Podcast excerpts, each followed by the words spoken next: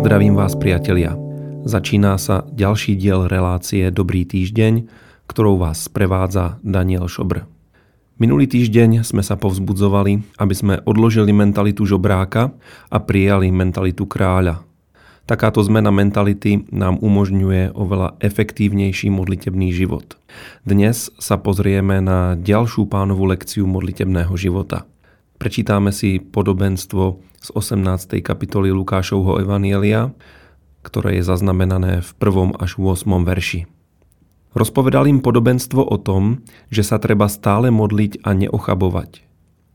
V jednom meste bol sudca, ktorý sa nebál Boha, ani človeka sa nehambil.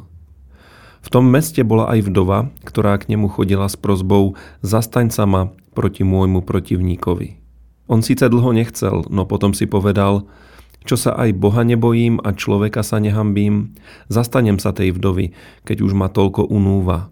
Nech ma napokon nedokaličí. A pán dodal, počúvajte, čo povedal ten nespravodlivý sudca. Či sa Boh nezastane svojich vyvolených, ktorí k nemu volajú dňom i nocou? Vary budem meškať s pomocou pre nich. Hovorím vám, hneď sa ich zastane. Ale či syn človeka nájde vieru na zemi, keď príde?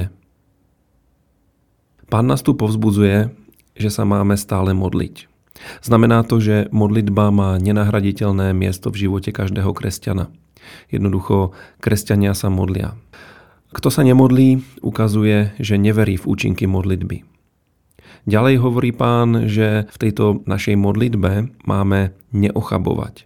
To znamená, naša modlitba musí byť intenzívna a táto intenzita, táto naliehavosť nášho volania k Bohu sa nesmie znížiť. Musíme neustále trvať na tom, čo chceme, musíme si to smelo pýtať, podobne ako sme sa o tom rozprávali minulý týždeň a musíme pred Bohom preukázať svoju vieru. Príkladom je nám tu kričiacá žena. O nej vieme, že bola chudobná, že to bola vdova. To znamená, že v tej dobe, v staroveku, v Izraeli, to vôbec nebolo jednoduché postavenie. Chudobná vdova nemala zastanie. Chudobná vdova nemala zdroj financií. Chudobná vdova bola odkázaná na to, čo jej kto dá, či sa jej niekto ujme, alebo jej bude pomáhať. Táto vdova mala nejaký právny spor a bola si vedomá toho, že je v práve. A keďže sa domáhala svojho práva, obracala sa na sudcu. A tento sudca nebol dobrý sudca. Čítame o ňom, že sa nebal Boha, ani sa nehambil pred ľuďmi. Znamená to, možno bol skorumpovaný, rozhodoval ako sám chcel, možno podľa toho, ako ho kto podplatil. Keď ale videl neodbitnosť, odhodlanie a nasadenie tejto ženy, začal sa báť jej. Je to veľmi zaujímavé, lebo jeho argument, e, prečo jej vyhovie, bol ten, aby neprišla a nedokaličila ma. On sa doslova bál, že tá žena príde a zbije ho. Sám som zažil vo svojom živote jeden príklad, príklad blízkovýchodnej ženy, ktorá sa dokázala veľmi silno rozhorčiť. Keď som ešte študoval na vysokej škole a bol som cudzinec, e, študoval som na Slovensku a som z Čiech, tak som na internáte býval s inými zahraničnými študentami. A bola tam jedna študentka z Palestíny, priamo z Izraela, priamo z Blízkeho východu. A my sme jej svedčili ešte s ďalšími spolužiakmi a ona sa obrátila, prijala pána Ježiša Krista a potom som ju raz zobral do cirkvy a tam zažila šok. Spievali sme tam izraelské pesničky a pastor hovoril o tom, ako máme žehnať Izrael a táto palestínčanka s tým hlboko nesúhlasila. Vnímala Židov ako svojich nepriateľov a keď sme o tom mali neskoršie večer na internátu debatu, tak sa tak rozhorlila a rozohnila, že na mňa kričala na chodbe internátu veľmi hlasno, veľmi neskoro večer, až som sa zlakol. A vtedy som si uvedomil, že skutočne tieto blízkovýchodné temperamentné ženy vedia veľmi silno kričať. A táto žena z Biblie má byť našim príkladom. Pán hovorí, že hľadá vieru na zemi a takýto prístup k modlitbe je práve príkladom viery.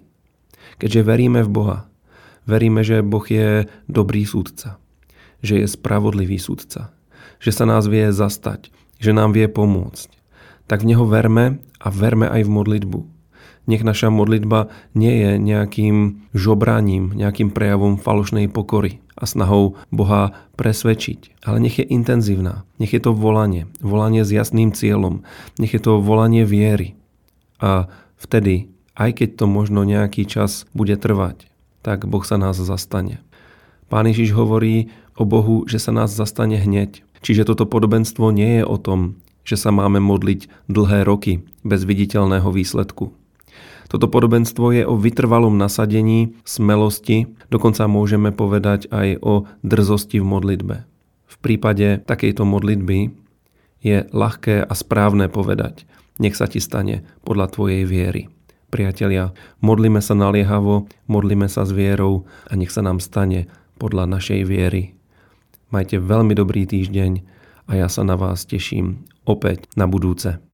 Ak sa vám naša relácia páči, prosím, zdieľajte nás na svojich sociálnych sieťach, odoberajte nás, povedzte o nás svojim priateľom, modlite sa za nás a môžete nám napísať svoje podnety na e-mailovú adresu brezno.milost.sk prípadne nás môžete aj finančne podporiť na číslo účtu, ktoré je uvedené v popisku tejto relácie.